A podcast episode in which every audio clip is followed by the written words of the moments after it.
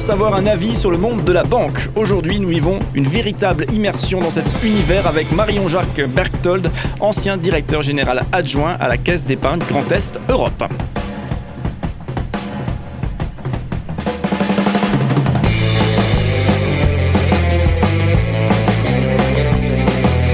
Cinq colonnes à la notre invité de la semaine. Marion-Jacques Berchtold, bonjour, bienvenue. Bonjour Cédric. Voilà, donc euh, hier on parlait de, votre engagement associatif. Euh, il y en a, de, il y en a plusieurs, j'allais dire de nombreux, mais il y en a plusieurs en tout cas, euh, et notamment près d'RCF Alsace, dont vous avez la, présidence, cette, cette, radio associative. Aujourd'hui, on, s'attache plus à discuter de votre parcours professionnel qui est très riche dans, dans l'univers de la, de la banque.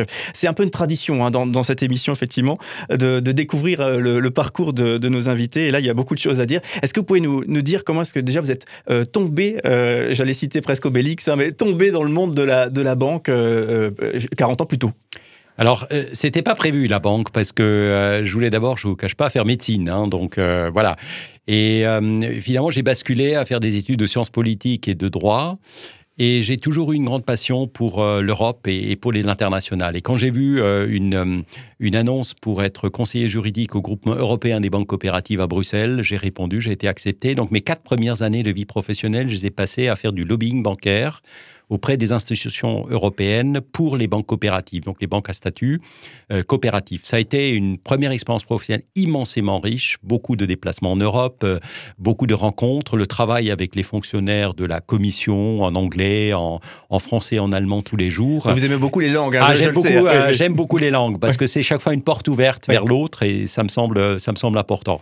Après cette période belge, euh, euh, j'ai rejoint le groupe euh, Crédit Mutuel pendant une dizaine d'années avec trois temps forts une, euh, été chargé de mission auprès du président du Crédit Mutuel. J'ai fait une mission de prospection du marché bancaire euh, américain euh, à New York.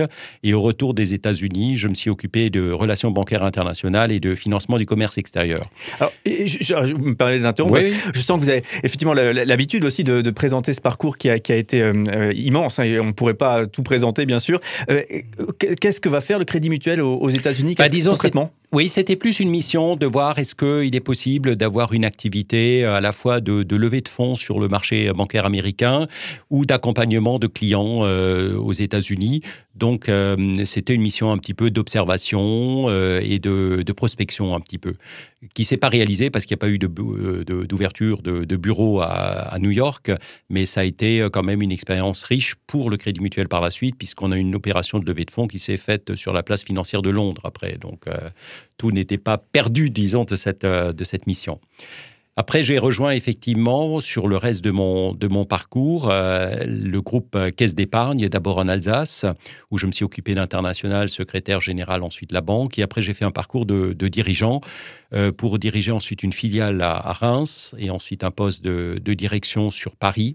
Et en 2007, je suis revenu en Alsace à la Caisse d'épargne d'Alsace, où je me suis occupé effectivement de politique ressources humaines notamment, et de comme membre du directoire. Et j'ai terminé mon parcours comme euh, euh, directeur général adjoint effectivement de la Caisse d'épargne Grand Est Europe, suite à la fusion entre la Caisse d'épargne d'Alsace et celle de Lorraine Champagne-Ardenne. Donc une un, parcours professionnel à la fois sur l'international, sur des missions aussi de, ressources humaines, parce que je crois que c'est certainement la mission la plus difficile dans une entreprise, s'occuper de la politique ressources humaines, mais en même temps la plus, la plus noble et je dirais aussi la plus humaine quand on est, quand on est chrétien. Alors justement, pour revenir sur euh, ce, poste de direction, il y a eu beaucoup de, beaucoup de postes finalement de direction dans, votre carrière. Euh, je pense qu'il y a beaucoup de fantasmes aussi autour de, ce que ça veut dire concrètement être, être en direction dans une grande entreprise. Hein. Euh, concrètement, vos, quotidiens, vos, la réalité de ce que vous viviez lorsque vous étiez par exemple en, poste à, la Caisse d'épargne Grand Est en, fin de carrière, c'était quoi votre quotidien? Alors, sur la, mon dernier, ma dernière partie professionnelle, donc en tant que directeur général adjoint de la Caisse d'épargne Grand Est Europe, j'étais plutôt sur des missions de, de prospection, des missions euh, stratégiques, de rédaction euh, d'un plan, plan stratégique, de missions également de mise en œuvre de la fusion aussi avec le, avec le président du directoire de la banque. Donc, ce n'était pas des missions de, de, management euh, proprement dit, mais plus des, des, missions un peu plus à caractère, à caractère stratégique. Précédemment dans des missions de, direction de ressources humaines, de, pilotage des, activités de back-office, de communication, de responsabilité sociale euh, d'entreprise.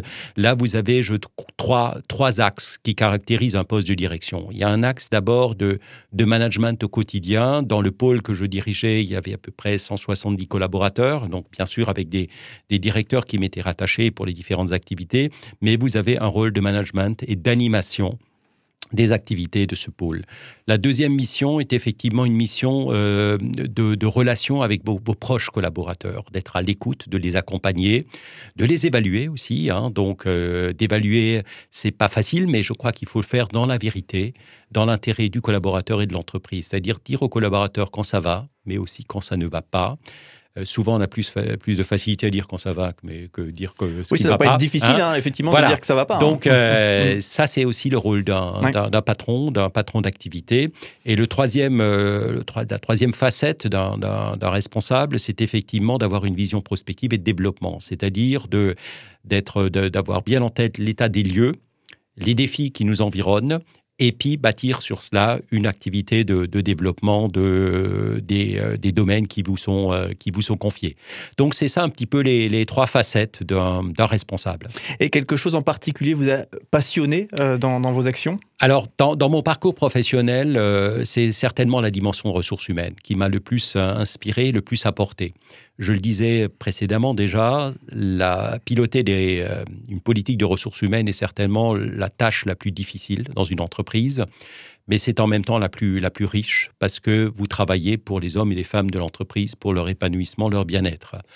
Et euh, ce qui m'a beaucoup euh, plu au cours des dernières années, c'est que la fonction RH dans une entreprise a pris un positionnement beaucoup plus stratégique.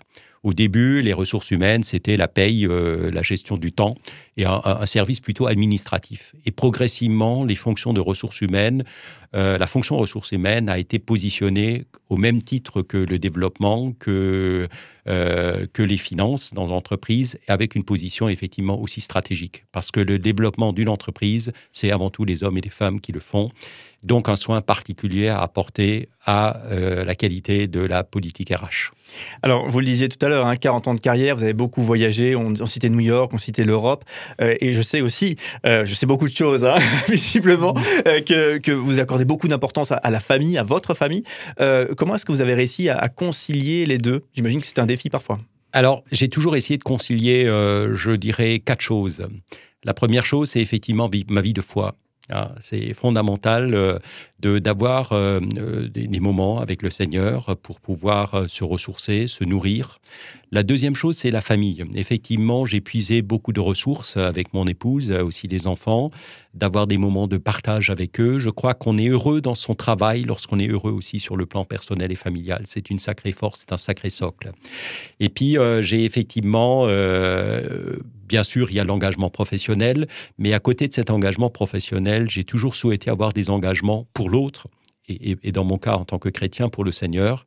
Donc j'ai toujours eu, euh, dès euh, mon démarrage à Bruxelles, par exemple, euh, avec mon épouse, j'étais au conseil presbytéral d'une paroisse méthodiste, et on avait monté avec mon épouse un groupe de jeunes qui n'existait pas dans la paroisse. Donc dès le début, j'ai toujours eu des engagements, des engagements d'église pour être en équilibre avec ma vie de foi, ma vie de famille et ma vie professionnelle. Oui, et un équilibre qui est, qui est toujours venu naturellement ou ça a été effectivement des, recherches intenses?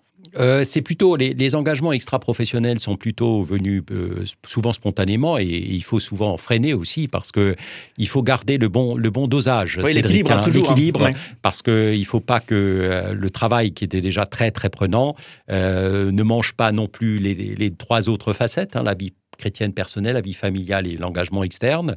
Mais euh, euh, il, faut, il faut trouver l'équilibre et j'ai toujours essayé de, trouver cet équilibre. Et je, je peux dire qu'à la fois ma vie personnelle de foi, ma vie familiale aussi ancrée dans la foi et les engagements extra-professionnels au niveau de l'Église m'ont permis d'avoir cet équilibre.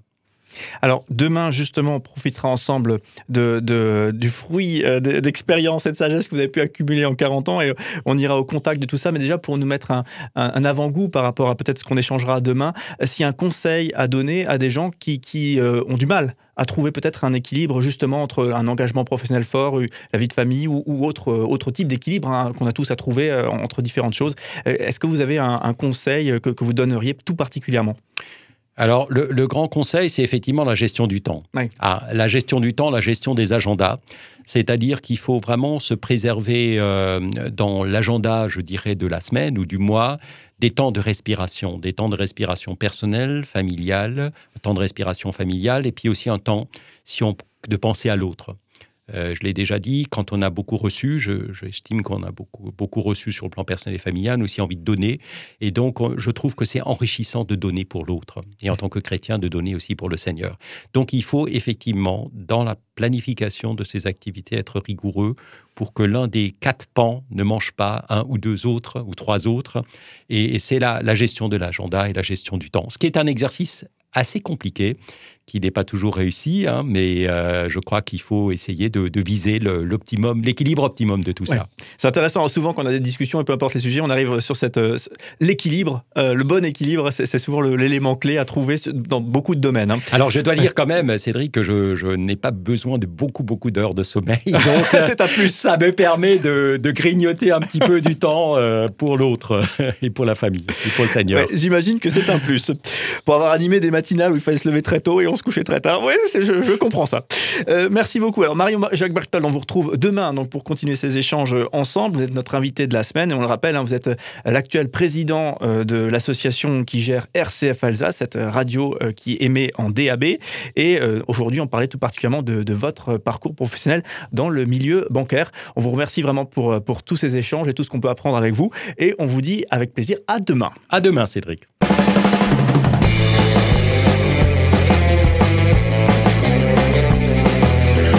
Colonnes à la notre invité de la semaine.